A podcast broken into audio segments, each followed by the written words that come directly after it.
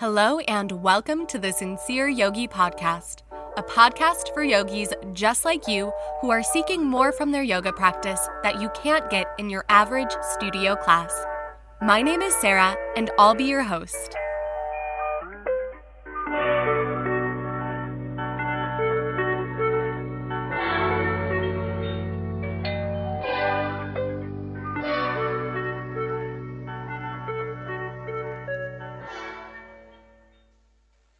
Hello and welcome back to this week's episode of the Sincere Yogi Podcast with this week's topic of various styles of Vinyasa Yoga practices. Vinyasa Yoga is probably one of the most broad spectrum in terms of yoga styles today, and that's because there's so much creativity that comes with the sequencing of Vinyasa Yoga. Not only are you focusing on sequencing around the asana, so the postures themselves, but you're focusing on the transitions in and out of the postures. These can be dynamic transitions, transitions with breath. You may or may not hold postures for more than a passing round of breath. There might be movements within postures that you take that change the variation of the posture. So you can see there's a lot of different leeway when it comes to how a class will be structured. Now, with that being said, Vinyasa Yoga is also one of the most popular styles of yoga asana in the West today, and probably globally, to be honest, but I'm not so sure about that one. However, Vinyasa Yoga is incredibly popular, and almost every single studio that you will see in the West will offer some type of Vinyasa Yoga class. Almost every single type of studio, because it's really rare for a studio nowadays to be very niche unless it's a Bikram studio, an Ashtanga studio, but most studios have a variety of classes on their schedule, and you bet that Vinyasa Yoga or some form of Vinyasa Yoga will be on there. And with Vinyasa Yoga being such a popular practice, but also such a creative practice, there's categories of Vinyasa that can help students determine whether or not this specific Vinyasa class may or may not be for them. Now, of course, with the creativity aspect, it's also going to vary from teacher to teacher in terms of how they choose to structure their classes. There's a lot of different things to sort of dissect within the Vinyasa practice alone. So hopefully that's what I can do for you today. In the previous episode, I talked about what a vinyasa actually is and what qualifies a vinyasa yoga class to be considered a vinyasa yoga class. But now we're going to talk about the sort of branches of vinyasa yoga that allow you to determine if a class is right for you as a student. These practices are going to have a lot more influence from the creativity of the teacher, as well as, like I said, their personal practice. So always make sure that if you try a new style of class like Vinyasa Yoga, you try Vinyasa Yoga with Sarah, Vinyasa Yoga with Megan, Vinyasa Yoga with Rob, whoever, and try out multiple teachers within a style as well, just so that you know, okay, maybe it's not the style I don't like, maybe I don't vibe with that teacher, or vice versa. So today I'm going to talk about three different branches of Vinyasa Yoga. We already kind of touched on Vinyasa Yoga as a whole, and you will see just straight Vinyasa Yoga being offered in studios, but more often than not these days, you have things like power yoga, slow flow, vin-to-yin, and these are the styles we're going to dissect today. Most teachers who have a pretty defined style of Vinyasa Yoga will start to narrow down what they call their classes to power yoga or vin-to-yin, what have you, so that once again you can kind of see as a student how that teacher is going to manage that specific sequencing of their class. So we're going to start off with the more intense Vinyasa Yoga class, and that'll be a power Vinyasa class, or sometimes just referred to as power yoga. Power yoga, more often than not, stems from the vinyasa style of practice. However, I want to talk about specifically the Baptiste approach to power yoga because, like I said in the last episode, we don't even fully know if it was Krishnamacharya who created Vinyasa Yoga, if it was one of his students, if it really did stem from Ashtanga and Pattabhi Jois. Of course, if you go on the internet, there's going to be 50 million different people giving you 10 million different answers on one question. But what we do know is that vinyasa is sort of this branch of more classical styles of yoga in the modern day. Now, Baptiste Yoga gets its name from its founder, Walt Baptiste, who founded Baptiste Yoga in the 1940s. So just to establish a real quick timeline in comparison to some of the previous lineages we've talked about, Ashtanga Yoga, and Iyengar Yoga, which I talked about in depth on the first few episodes of Season 2.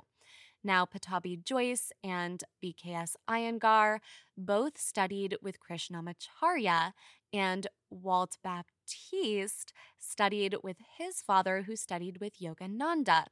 All three of them, Pattabhi Jois, Walt Baptiste, and Iyengar, started their in-depth studies and teachings around the mid-1930s to the early 1940s, just a few years apart from one another. Now, in terms of their own respective styles of yoga, Pattabhi Jois was the first of the three to establish his school in Ashtanga Yoga, and that was in 1948. Now, Pattabhi Jois said that Krishnamacharya taught him Ashtanga Yoga.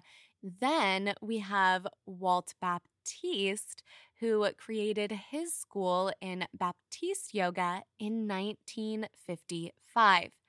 And then finally, Iyengar created his school in 1975. So while all of these teachers started their practice around the same time, the respective practices of Ashtanga, Power Yoga, and Iyengar Yoga do have a little bit of separation in terms of when the schools were established and when they rose to popularity.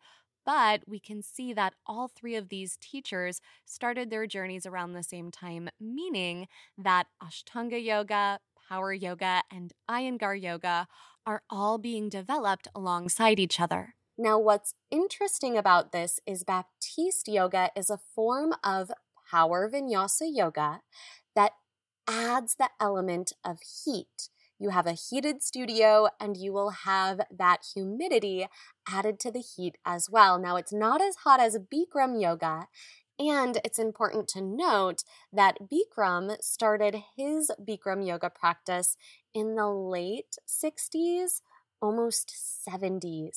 So that's when Bikram was starting to study his yoga practice, not fully developing or bringing the Bikram style to the West until a little later. So we have Walt Baptiste kind of in the middle of these lineages that we've already talked about. So this kind of gives us a little bit of insight into the development of vinyasa yoga.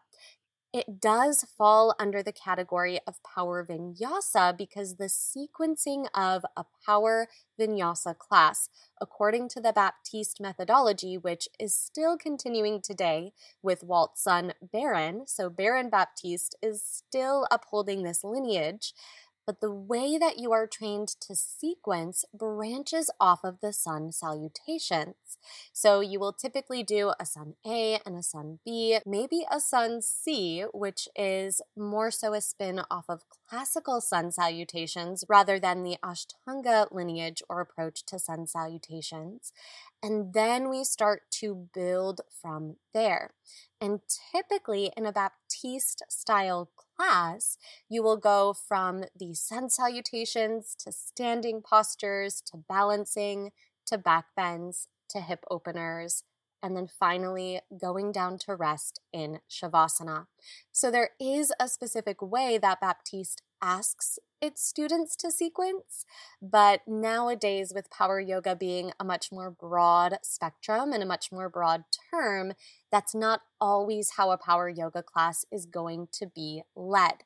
but a traditional Baptiste-style power yoga is in a heated room, building off of the sun salutations, using roughly that type of sequencing.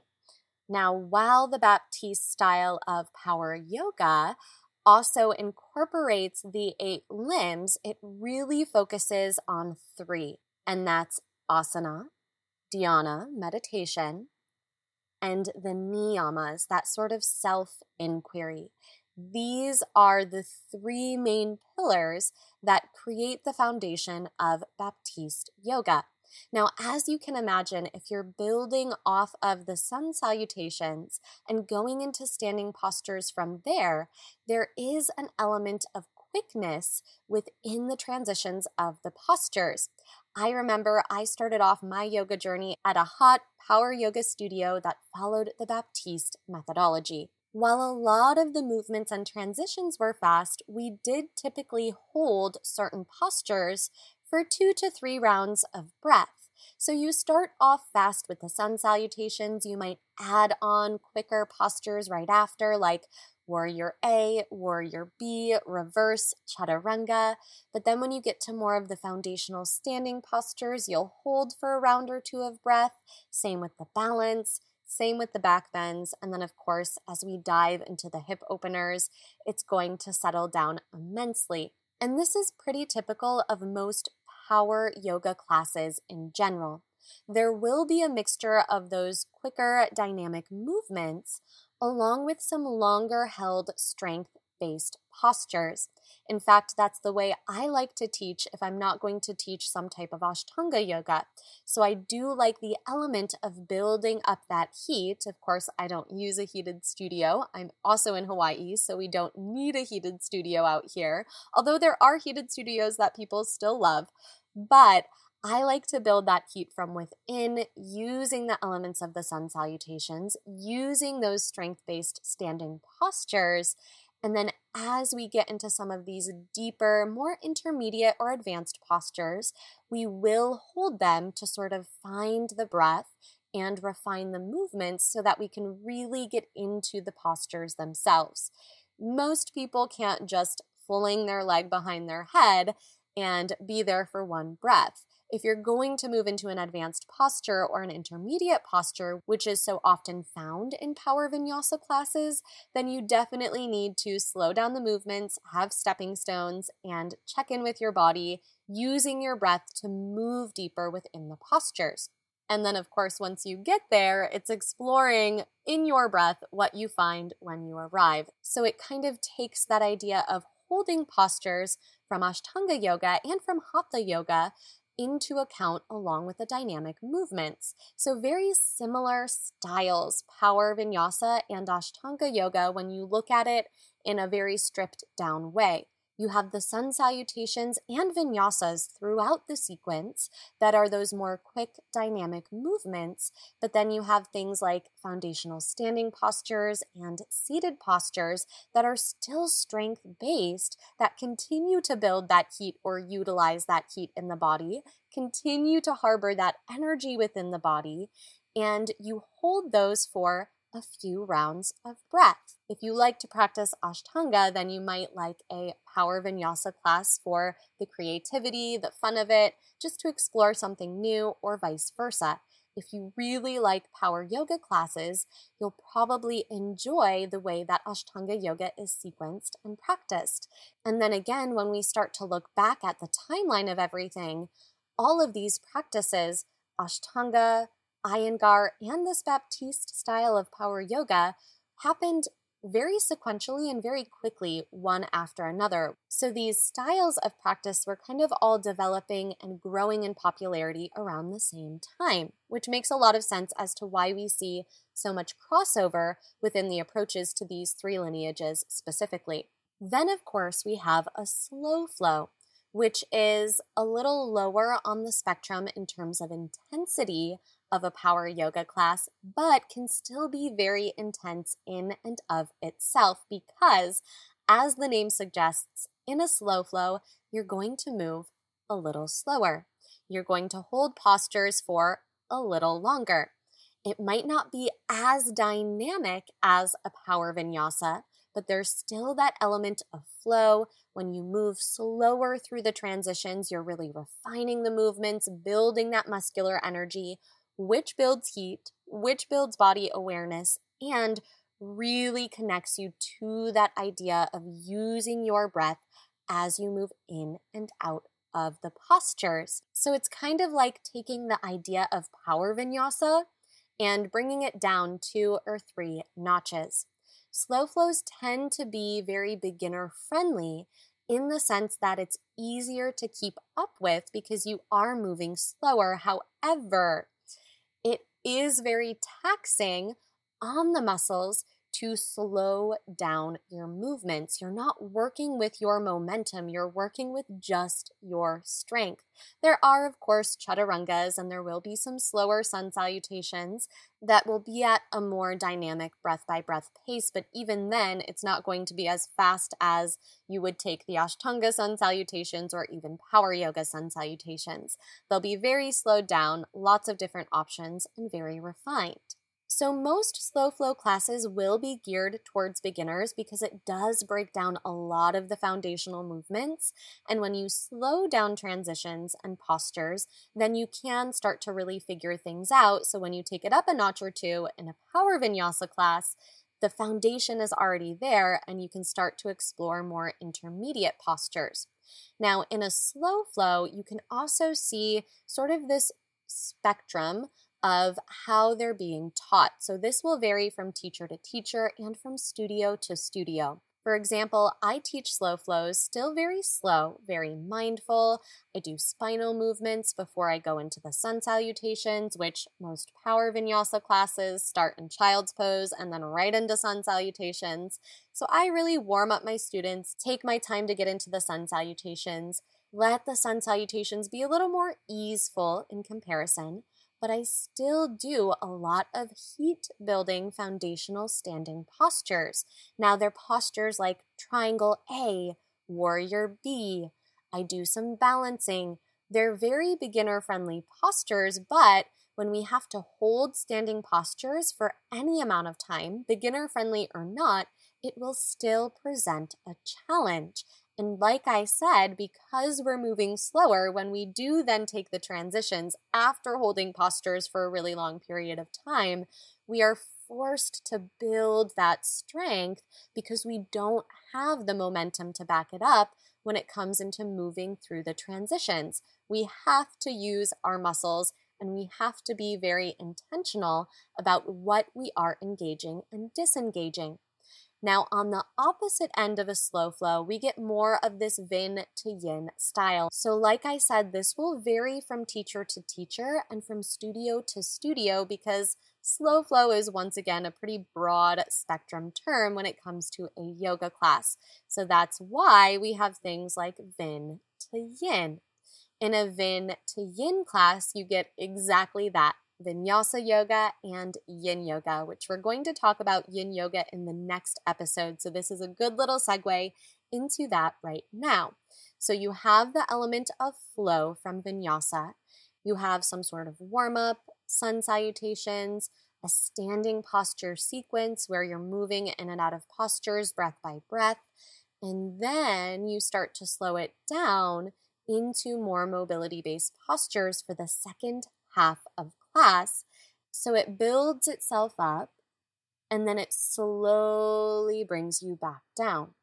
And as you slowly digress into those more mobility-based postures and then those seated postures, then you get into restorative postures. Instead of doing active backbends, you might do a supported backbend with a block.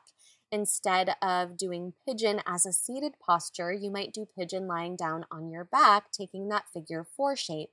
And that's where we start to really soften the muscles, really get into the breath, and really take the mind from this more active state, kind of getting out all of the energy of the body, opening up these spaces in the body, quieting the mind through those active postures, and then bringing the focus into the breath, into the body, into these subtle sensations occurring within so that you can start to peel back the different layers of your being. So there's a lot in terms of philosophy that goes into the vin to yin style classes. And in all of these classes, what usually attracts people to Vinyasa Yoga is the fact that you are moving a little more quickly.